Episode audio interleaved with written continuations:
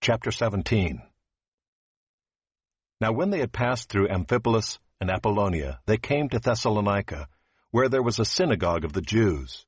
And Paul went in, as was his custom, and on three Sabbath days he reasoned with them from the Scriptures, explaining and proving that it was necessary for the Christ to suffer and to rise from the dead, and saying, This Jesus whom I proclaim to you is the Christ.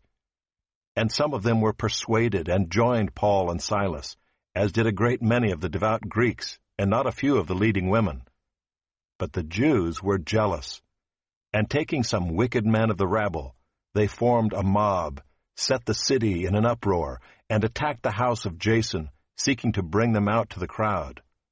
And when they could not find them, they dragged Jason and some of the brothers before the city authorities, shouting, these men who have turned the world upside down have come here also, and Jason has received them, and they are all acting against the decrees of Caesar, saying that there is another king, Jesus. And the people and the city authorities were disturbed when they heard these things. And when they had taken money as security from Jason and the rest, they let them go. The brothers immediately sent Paul and Silas away by night to Berea, and when they arrived, they went into the Jewish synagogue. Now these Jews were more noble than those in Thessalonica. They received the word with all eagerness, examining the Scriptures daily to see if these things were so. Many of them therefore believed, with not a few Greek women of high standing as well as men. But when the Jews from Thessalonica learned that the word of God was proclaimed by Paul at Berea also, they came there too, agitating and stirring up the crowds. Then the brothers immediately sent Paul off on his way to the sea, but Silas and Timothy remained there. Those who conducted Paul brought him as far as Athens, and after receiving a command for Silas and Timothy to come to him as soon as possible, they departed. Now while Paul was waiting for them at Athens, his spirit was provoked within him, as he saw that the city was full of idols.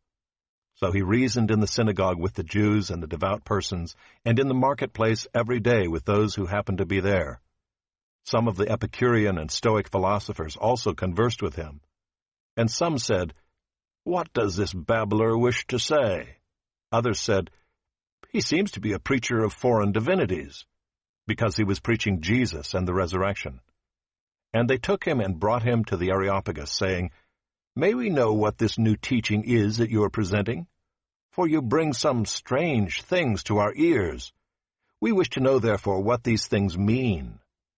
Now all the Athenians and the foreigners who lived there would spend their time in nothing except telling or hearing something new. So Paul, standing in the midst of the Areopagus, said, Men of Athens, I perceive that in every way you are very religious. For as I passed along and observed the objects of your worship, I found also an altar with this inscription, To the unknown God. What therefore you worship as unknown, this I proclaim to you.